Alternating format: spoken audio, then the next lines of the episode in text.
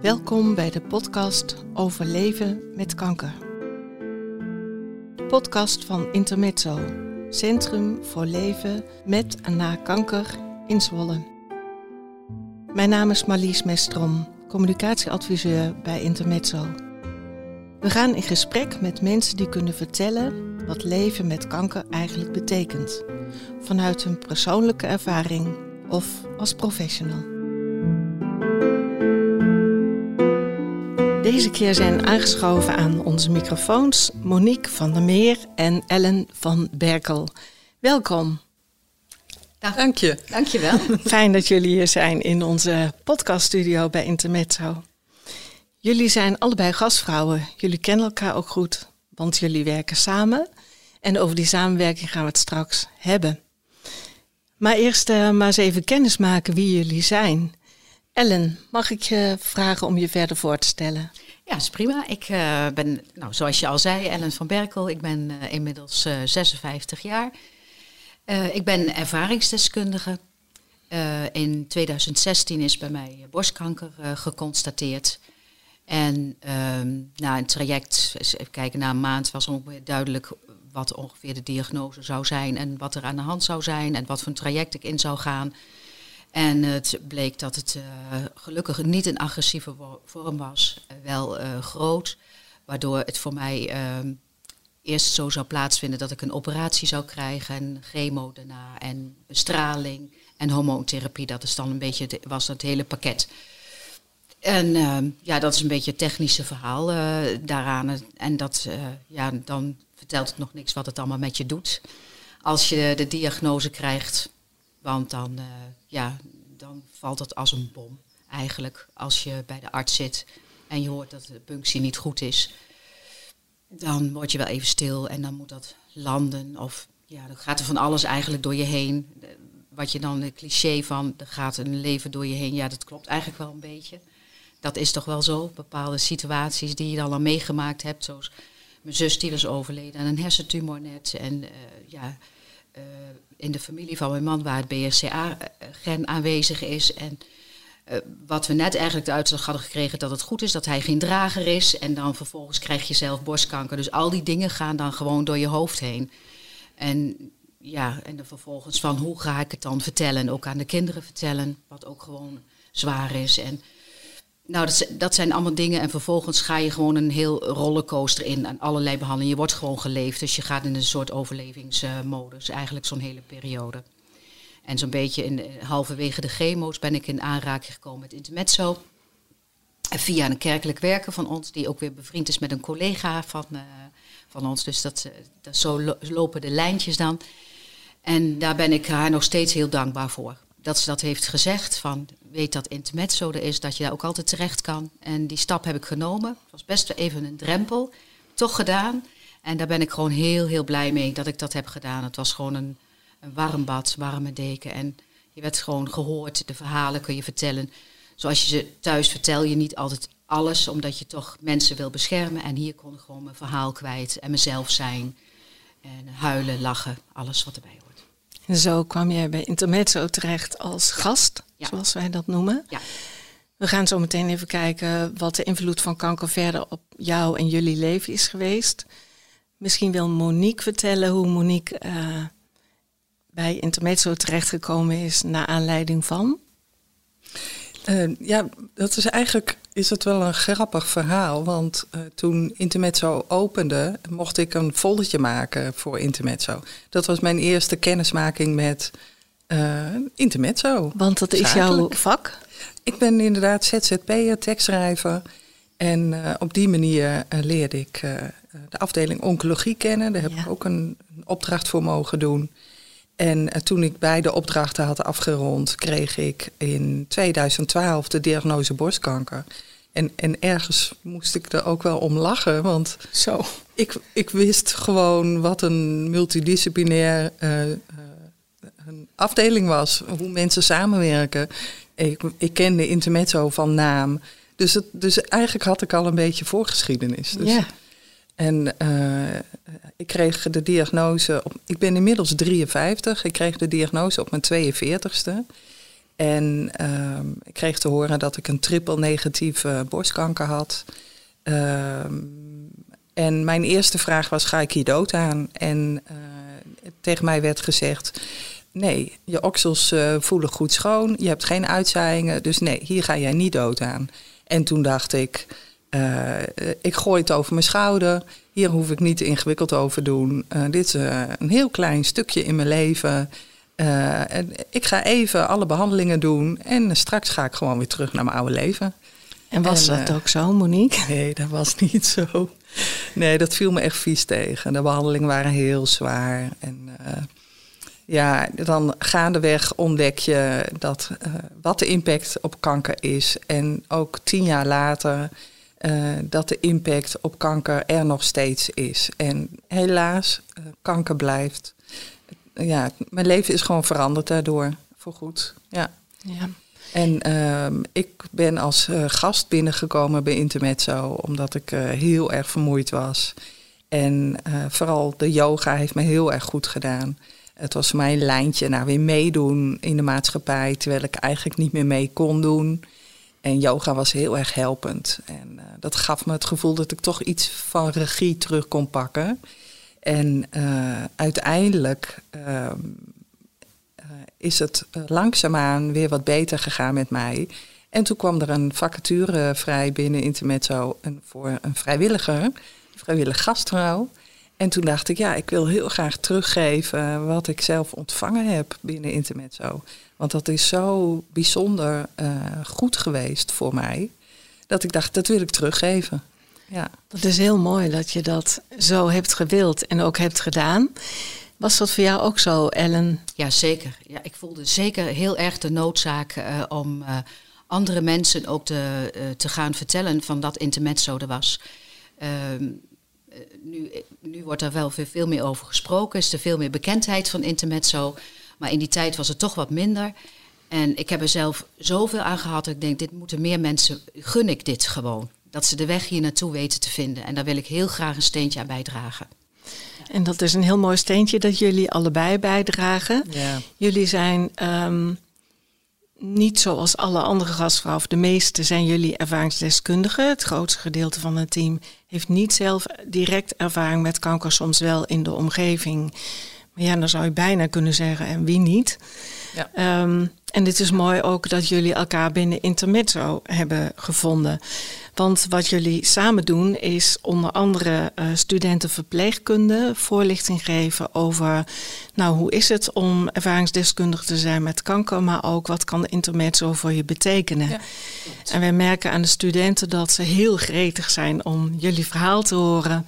En dat er ook veel begrip wordt gekweekt. En dat ze op een andere manier gaan kijken. Niet alleen medisch, naar wat kanker betekent in het leven van mensen. Ja, zeker. Ellen, jij maakt al een voorzetje met um, wat, leven in je, wat kanker in je leven kan betekenen en hoe je daarmee omgaat. Um, als jij zo terugkijkt op de periode, want je kunt terugkijken, gelukkig. Ja, gelukkig het gaat goed. Ja, zeker. Um, als je terugkijkt, wat is dan toch hetgeen de meeste impact heeft gehad? -hmm. uh, sowieso natuurlijk de, de, behandelingen, dat staat buiten kijf. Wat, en de bijwerkingen die alles gewoon uh, geeft. Maar als ik denk, uh, het is de combinatie van het, uh, het mentale en het fysieke. Eh, het, het, fysiek natuurlijk dat je gewoon je conditie erg hard achteruit holt door alle behandelingen. Maar je moet er mentaal ook mee dealen het feit dat je kanker hebt. En hoe je eigenlijk ook weer verder gaat. Je staat in de overlevingsstand.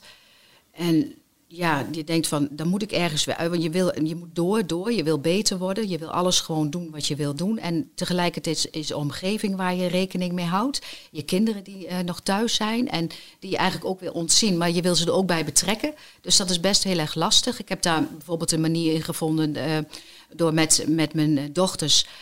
Uh, samen haarwerk uit te gaan zoeken. En zij zijn erbij geweest toen ik de rest van mijn haren eraf liet halen. En dat vond ik heel fijn dat ze daarbij konden zijn. En zij vonden dat achteraf gezien ook heel fijn. Dat ze dat proces met mij konden delen. Dat er toch een stuk uh, van mij, uh, ja, dat ze daarmee in konden dragen.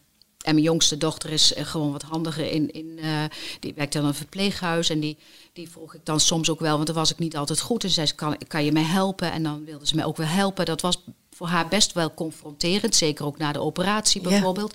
Maar ze wilde dat toch wel doen. En dat gaf ook een, een soort verbondenheid samen. Ja.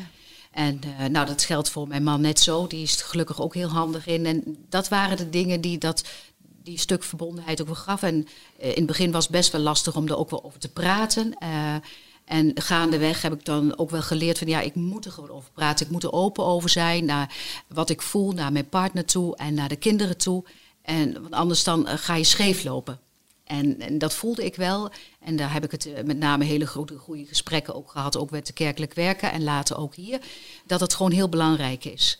En dat, gaandeweg vond ik mezelf daarin wel weer een beetje terug. Maar het traject was gewoon heel zwaar. En ook daarna, wat ik dan een beetje onderschat heb, je denkt de chemo, je bestraling, eh, en dan heb je alles gehad. En dan krijg je die vijf jaar hormoontherapie er nog achteraan.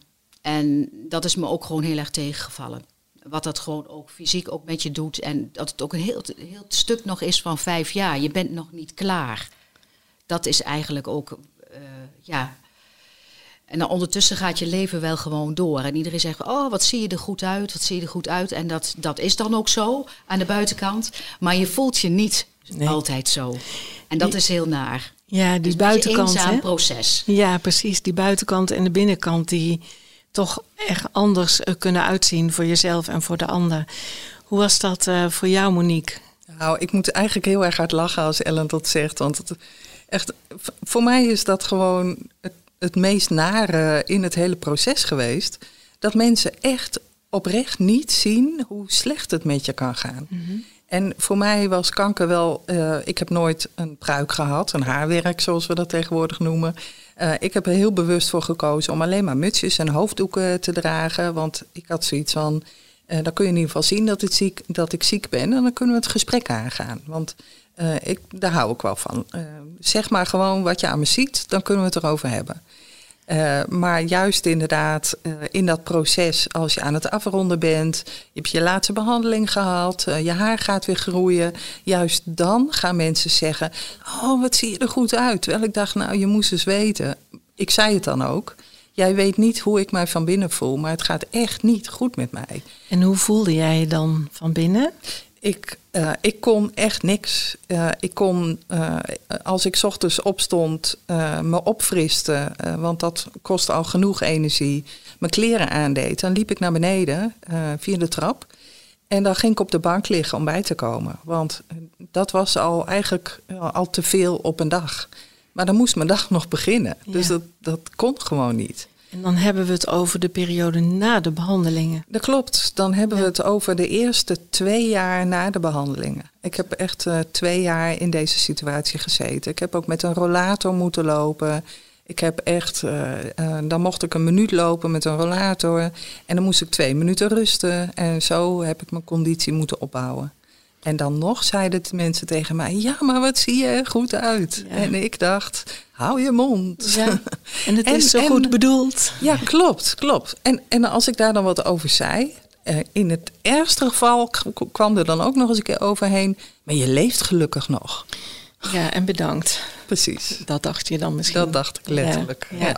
Ik zie jullie allebei knikken en blikken van herkenning uh, uitwisselen. Die kunnen we op de podcast niet zien. Nee, Jammer. Vermoeidheid is, is, echt een dingetje. Ja, ja, dat horen we van heel veel gasten ook. Hè? Dat vermoeidheid en ook nog heel erg lang kan doorwerken. Heel erg lang. En desondanks, het kan verbeteren. Ik wil wel graag die hoop erin houden. Want ook bij mij is het verbeterd. Ik ben nooit meer de oude geworden, maar ik kan wel weer uh, functioneren. Niet uh, zoals een jonge vrouw van mijn leeftijd. 53 ben je dan nog jonge vrouw, maar in ieder geval. ik, kan, ik kan niet meer mee in de huidige maatschappij. Dat merk ik aan alles. Alles gaat te snel en te druk en te veel. Maar op mijn manier kan ik gewoon weer meedoen. En ja, dat, dat vind ik hoopvol. Ja, zeker hoopvol voor iedereen die luistert en die ermee te maken heeft. En ook heel mooi dat jullie het zeggen, hoe het anders kan overkomen als iemand zegt, je ziet er goed uit. Ja. Want meestal wil je dat graag horen, maar in jullie geval en in de gevallen zoals het ook bij onze gasten vaak voorkomt, we horen dit echt heel vaak. Dat je bijna geneigd bent om er dan maar voor te zorgen dat je er niet goed uitziet. Ja, want dan klopt. heb je nog wat meer kans op begrip. Ja, want dan Ja. loopt het in ieder geval synchroon, de binnen- en de buitenkant. Ja, precies. Ja. Ja. Ja. ja, lastig. Heel lastig. Zeker, zeker. Ja, er zijn nog wel meer lastige onderwerpen die eh, zich voordoen hè, als je kanker hebt en je bent in je relatie. Ehm, dan zou ik heel graag toe willen gaan naar ons eh, onderwerp, dat eigenlijk vandaag het hoofdonderwerp is. Eh, en waar jullie iets hebben opgepakt waar ik echt een diepe buiging voor maak, want dat is geen makkelijk onderwerp, maar jullie hebben het gedaan. Ik zal het een beetje inleiden. het is Ehm, jammer dat we geen beeld hebben, want je wil, eigenlijk wil je het al omhoog houden. Hè? Ik wil het eigenlijk, wil ik namelijk die hele mooie folder, die wil ik laten Ja, ja, zien. ja. En die folder die is eh, van Intermezzo en die gaat over intimiteit en seksualiteit tijdens en na kanker. En hij is geheel gemaakt en geproduceerd door een team. En eh, dat team dat noemen we de werkgroep Intimiteit en Seksualiteit van Intermezzo. En jullie zijn daar met z'n beiden de vaandeldragers van. En eh, samen met de collega's Esther en Karin, zelf geen ervaringsdeskundige op het gebied van kanker persoonlijk. Maar jullie hebben met z'n vieren ehm, de handschoen opgepakt en jullie hebben dit onderwerp uitgespit. Ehm, ik ga jou, Ellen zit te knikken, Ja. ik ga jou eens vragen, Ellen. ehm, hoezo dit onderwerp? Nou, wij hadden een, een, een cursus eigenlijk hier binnen Intermezzo, zoals we wel vaker een cursus hebben over gesprekstechnieken. En deze cursus ging eh, over eh, intimiteit en seksualiteit. Eigenlijk noemden ze het andersom, seksualiteit en intimiteit. We hebben het later omgedraaid. Ehm, maar misschien komt dat nog. eh, komt dat nog. En zij vroeg vanuit die eh, cursus van... zijn er misschien mensen die met het onderwerp binnen Intermezzo iets willen gaan doen? En nou, daar hebben wij met ons vieren daarvoor opgegeven. Maar dat iets moest dan op een gegeven moment vorm gaan krijgen. Iets voor gasten en iets voor gastvrouwen en heren. Ja, en dan is het een kwestie van brainstormen en heel veel nadenken met elkaar. Van wat ga, hoe gaan wij dit invullen? Wij, wij zijn begonnen in ons hoofd met een heel dik boek. We hadden ontzettend veel informatie. We hadden hier de ru- deze ruimte, die je ook niet kan zien, maar helemaal vol liggen met allerlei papieren wat we allemaal verzameld hadden. En onze eigen verhalen daar ook in. En wat gaan wij daar dan van maken? En misschien, ja, corona was niet fijn, maar voor onze werkgroep was corona wel degelijk een beetje een, een, rustperiode waarin ook de dingen zijn geland. En toen hebben wij het na de coronaperiode weer opgepakt. En toen bleek dat we eigenlijk duidelijk van wat we er toch mee wilden gaan doen. En wij zeiden eigenlijk alleen maar, dan krijg je de kunst van het weglaten. We zijn heel veel dingen gaan weglaten. Hé, maar het moet een, het kwam van, het moet een folder worden. Het moet informatief worden. Het moet kort zijn. Het moet pakkend zijn. Het moet niet te veel informatie zijn. De- Mensen moeten het in hun tas willen stoppen. dat, Ja. ja. En dan over het hebben we het niet over het onderwerp, maar hebben we het over de folder. Daar hebben we het over Ja. de folder Ja. en inderdaad Ja. over inderdaad ook het onderwerp. En wat ik al zei, we hebben het omgedraaid. Intimiteit en seksualiteit hebben we het genoemd.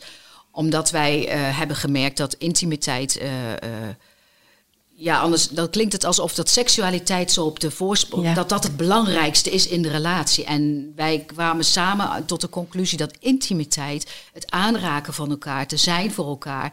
ehm, ja, en daar hoort ook praten bij, daar hoort humor bij, daar hoort eigenlijk alles bij, bij de intimiteit. Dat dat het wezenlijke belang is om je relatie goed te houden. En, Ja. en, en zeker als je ziek bent. Dat vooral dat stukje en dat, die seksualiteit, dat, dat volgt eruit. Natuurlijk is dat ook een belangrijk stuk, maar die intimiteit. Ja, de intimiteit is de basis van alles. Ja, ja, en wat, wat Elle ook al zei, we kwamen bij elkaar en we hadden heel veel informatie. En we gingen met z'n vieren allemaal verschillende onderwerpen te lijf. Eh, niet letterlijk. en eh, we gingen echt zoeken naar heel. eh, op een gegeven moment zeiden we, we kunnen er wel een boek van maken. En Ja. dat had ook echt gekund. Eh, eh, maar dan daarmee schoten we ons eerste doel voorbij, namelijk om mensen mee te kunnen nemen in dit verhaal. Maar wat ik even wil vertellen, heel grappig tussendoor. Wij waren met z'n vieren en wij noemden ons vieren onszelf de sekswerkgroep. Ja. Dus dat vonden we zelf heel grappig. Dat niemand denkt dat we bij intermezzo sekswerkers hebben. Hè? Precies. Want wat is de hoofdvraag eigenlijk in dit onderdeel? Hoe zorg je dat intimiteit en seksualiteit een onderdeel van je leven blijven, ook als kanker speelt? Dat is de, de hoofdvraag hè, die, die er uh, oppopt. Um, Ellen, kun je er iets over zeggen? Want dat onderwerp dat heeft ook gespeeld uh, in jouw leven persoonlijk. Want dat was ook de aanleiding waarom jij zei: Ik wil dat wel oppakken. Ja, ik, ik vond het belangrijk om in die werkgroep te gaan. Ook, ook om, je merkt toch dat het. Uh, iedereen is daarmee bezig in zijn leven. Iedereen doet het en er wordt niet over gesproken. Het is een taboe.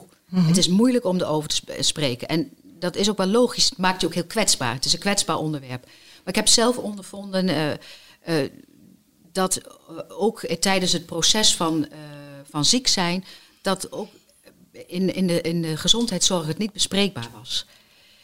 en althans, het onderwerp werd vermeden een beetje. Van, of ingevuld van, ach, daar ben je nog niet aan toe, of daar ben je nu nog niet mee bezig. dat werd voor mij al ingevuld. En dat uh, voor ons, zeg maar. En ja, dat was gewoon niet fijn. Dus blijf je met vragen uh, zitten en je denkt van hoe ga je dan daarmee verder? Uh, vervolgens ja, hebben wij daar gewoon zelf handen en voeten aan gegeven. door inderdaad communiceren daarover. En wat, hoe dan wel? En, en wat is wel voor ons passend en wat hoort bij ons en waar worden wij blij van? Want eh, wat is het probleem dan? Ik als uh, leek mhm. ehm, vraag me af wat is het probleem met intimiteit en seksualiteit als kanker speelt. Mhm. Kun je daar iets over zeggen? Ja, je, je, je lichaam verandert. Je hebt natuurlijk een operatie gehad. Uh, je mist een, een, stuk van je, van je lichaam. Uh, dat doet wat met je zelfwaarde. En ook dat is fijn als dat bespreekbaar is. nou is dat bij ons verder nooit geen, gelukkig geen probleem geweest. Maar wat verandert in je lichaam is, is, is je, je, ja, je slijmvliezen, alles wordt gewoon anders. Mhm. En alles functioneert gewoon anders. En dan is het wel goed om aan te geven wat wel kan en wat niet kan. En uh, ja, humor heb ik gemerkt, is ook gewoon heel helpend daarbij. Ja, en, en door alle behandelingen um, kom je acuut in de overgang. Ook dat. En dat heeft ook nogal wat impact. En want Elle zegt even slijmvliezen tussendoor. Uh, maar dat, dat betekent echt daadwerkelijk dat je lijf verandert, dat je hormonaal verandert, dat je lust vermindert, ja. uh, dat je droger wordt. Ja, dat, dat zijn allemaal nogal dingen waar je mee moet zien te dealen. En dan hebben we het nog niet eens over dat je kanker hebt. Precies, want ook dat kan ik me voorstellen dat meespeelt. En je vertelde ook over vermoeidheid die zo enorm ja. opspeelt. Ja. Dat lijkt me ook nou, niet... was in bed liggen natuurlijk wel het makkelijkste. ja. Dan, dan, ben je er nog niet, hè? Nee, precies. Dan komt niet zomaar de intimiteit en seksualiteit uh, om de hoek kijken. Nee. Um, mooi dat jullie ook met enige humor daarover uh, kunnen spreken. Dat past ook heel erg bij jullie. Vandaar ook dat jullie hier aan de microfoon zitten. um, ik krijg er rode wangen van, maar jullie zijn er wat meer aan gewend. Um, maar heel goed dat jullie uh, dit uh, hebben opgepakt. Um, ik voel toch een soort van uh, gemis um, in wat je al zei, Ellen, in de gezondheidszorg. Want -hmm. is het geen onderwerp waar bijvoorbeeld de arts of de regieverpleegkundige of de huisdokter mee naar voren komt? ja, dat, dat. Ik heb zelf ervaren dat zou wel zo moeten zijn. En die intentie is er ook wel, alleen het is niet gebeurd. Oké. En waar dat dan aan ligt, weet ik niet. Uh, het, het, is ook niet makkelijk. Het is voor hen natuurlijk ook niet makkelijk om het juiste tijdstip uh, te kiezen om daarover te beginnen. Kijk, als jij net uh, de diagnose hebt gehad, is dat niet een heel handig onderwerp om daar gelijk dat, dat tevoren te, te bedden te brengen. Maar ben je wat langer in je traject, dan is dat best een onderwerp wat je gewoon uh, kan aankaarten. Ja. En wat ik wel heel erg op prijs had gesteld. En ook zelf als ik erover begon, was het toch een beetje van, ja, een beetje afhouden. Uh, zo voelde dat dan. En dan denk ik van, ga er nou op in, want ik wil daar antwoorden op hebben. Ja. ja.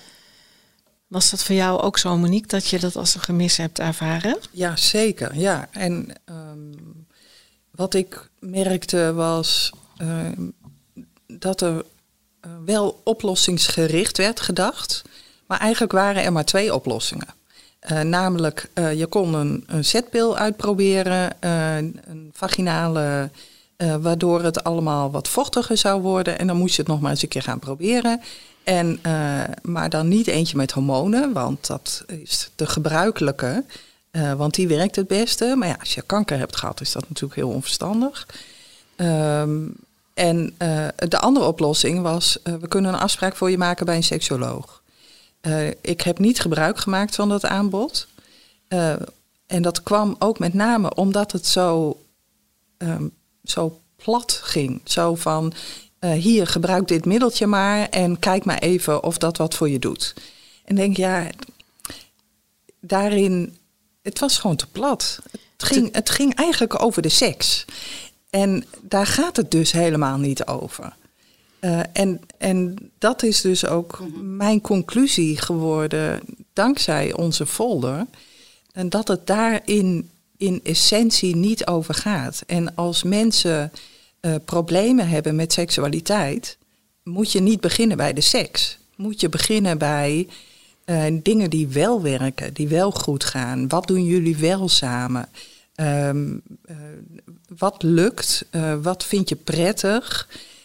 en van daaruit kun, je, kun je gaan kijken of seks ook weer gaat lukken. Mm -hmm. Maar dat is een andere volgorde. En ja, dat vind ik gewoon daarom is het binnen onze werkgroep ook zo. We waren er heel snel achter dat, het, dat je eerst intimiteit voorop moet stellen en daarna de seksualiteit. Ja.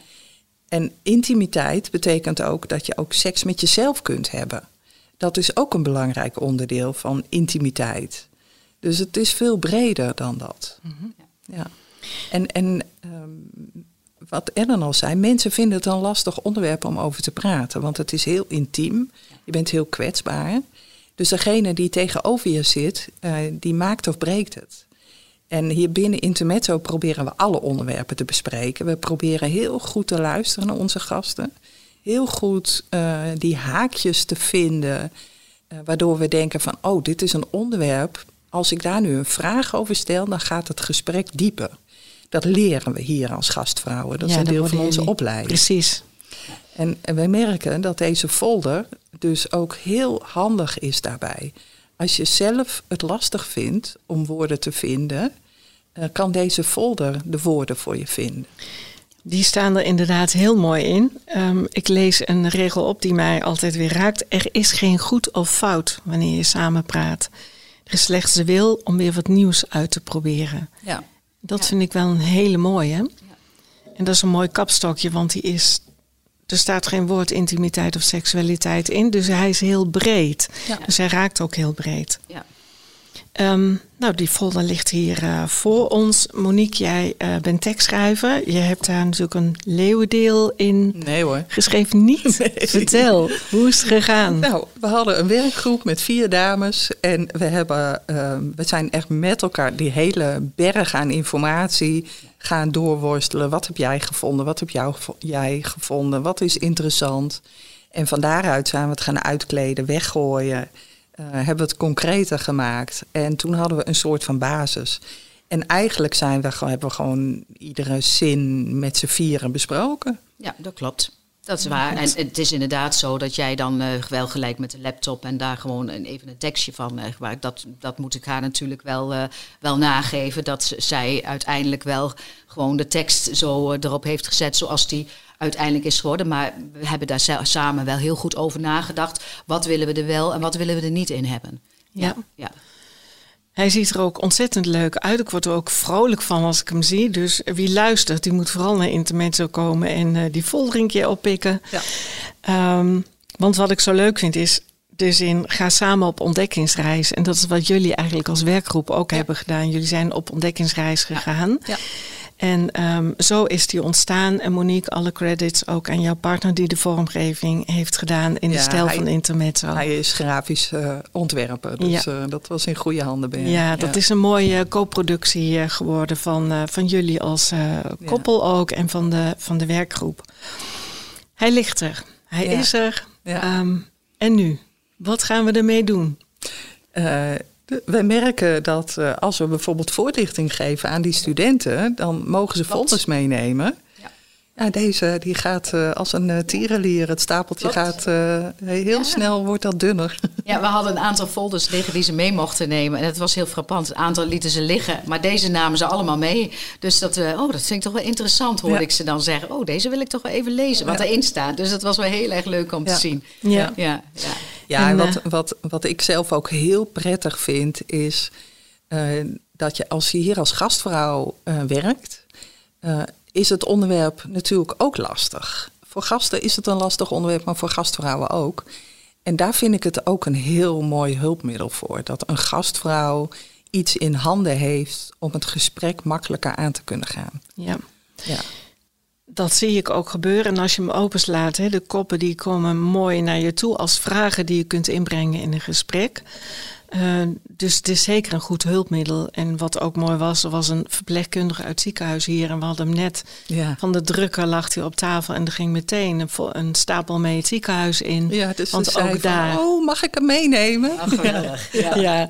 En toen lag hij nog niet eens hier op de balie. Hij lag gewoon nog in een doos op kantoor. Toevallig. Hij was nog niet eens helemaal koud van de drukker. Klopt, hij was nog warm. Ja. Nou, het is in ieder geval een heel erg mooi uh, hulpmiddel dat jullie uh, met elkaar hebben gemaakt vanuit jullie eigen ervaring, vanuit onderzoek in jullie werkgroep, ook steeds getoetst uh, bij Corine onder andere om te kijken van klopt dit. Dus ja, prachtig dat uh, jullie het onderwerp op tafel hebben gekregen en dat er een resultaat op tafel ligt. Um, mooi, dank jullie wel. Maar misschien hebben jullie nog wat toe te voegen hierover? Uh, nou, binnen Intermezzo begeleid ik heel vaak uh, jonge mensen met kanker. Uh, dat noemen we de AJA's. dat zijn mensen die de diagnose hebben gekregen tussen de 18 en de 39 ongeveer. En daar is het natuurlijk helemaal een heel belangrijk onderwerp voor. Want dan zit je nog in je ontdekkingsfase. Ehm, heb je al een relatie of niet? wat ga je wel vertellen of niet? Ehm, dus dan is seksualiteit uh, en vooral ook intimiteit super belangrijk. Dus uh, daarom ben ik ook heel blij dat we dit hebben liggen. Want deze groep, uh, als deze jonge mensen de diagnose krijgen, krijgen ze zoveel andere dingen op hun pad dan iemand van 50 of 60. Dus het onderwerp moet echt op de kaart komen. Intimiteit, seksualiteit is gewoon levensbelangrijk. Uh, want hoe geef je invulling aan je leven? Dus ik vind dat, ja, ik, er moet echt veel meer aandacht voor komen. Ja. Nou, daar is het begin uh, mee gemaakt. helemaal mee eens. Ja, wat moet ik daar nog aan toevoegen? Alleen dat, dat ik heel dankbaar ben dat wij dit binnen Intermezzo mogen doen. Uh, ja. En dat we daar zo ook wat voor kunnen betekenen voor andere gasten. Het werk wat we al mogen doen als gastvrouw, maar dat we dit ook mogen doen en dat het zo allemaal wat bekendheid krijgt. En ja, dat überhaupt intermezzo er is, daar ben ik gewoon heel, heel erg dankbaar voor. Ja, dat, dit, dit draagt ook bij aan de professionaliteit van, van intermezzo. Uh, dus ja, Absoluut. Ja, absoluut. Super trots. Jullie mogen trots zijn. Intermezzo is trots op uh, gastvrouwen die met hun talenten hier werken op allerlei manieren. En uh, ja, we gaan het samen op de kaart zetten afgesproken. Mooi. Top. Dank jullie wel, Monique, Ellen en ook jullie collega's Esther en Karin die hebben meegewerkt. Zeker. Dank jullie wel. Je luisterde naar de podcast over leven met kanker van Intermezzo. Meer informatie vind je in het tekstdeel onder deze uitzending en op de website intermezzo-zwolle.nl. Met dank aan onze gast. Ook dank aan de mensen die de podcast voor Intermezzo mogelijk maken. Omexom Zwolle voor het sponsoren van onze podcastapparatuur. De mensen van Sparketeers in Zwolle voor de technische ondersteuning. En muzikus Harry Palsen voor de compositie van Interludem.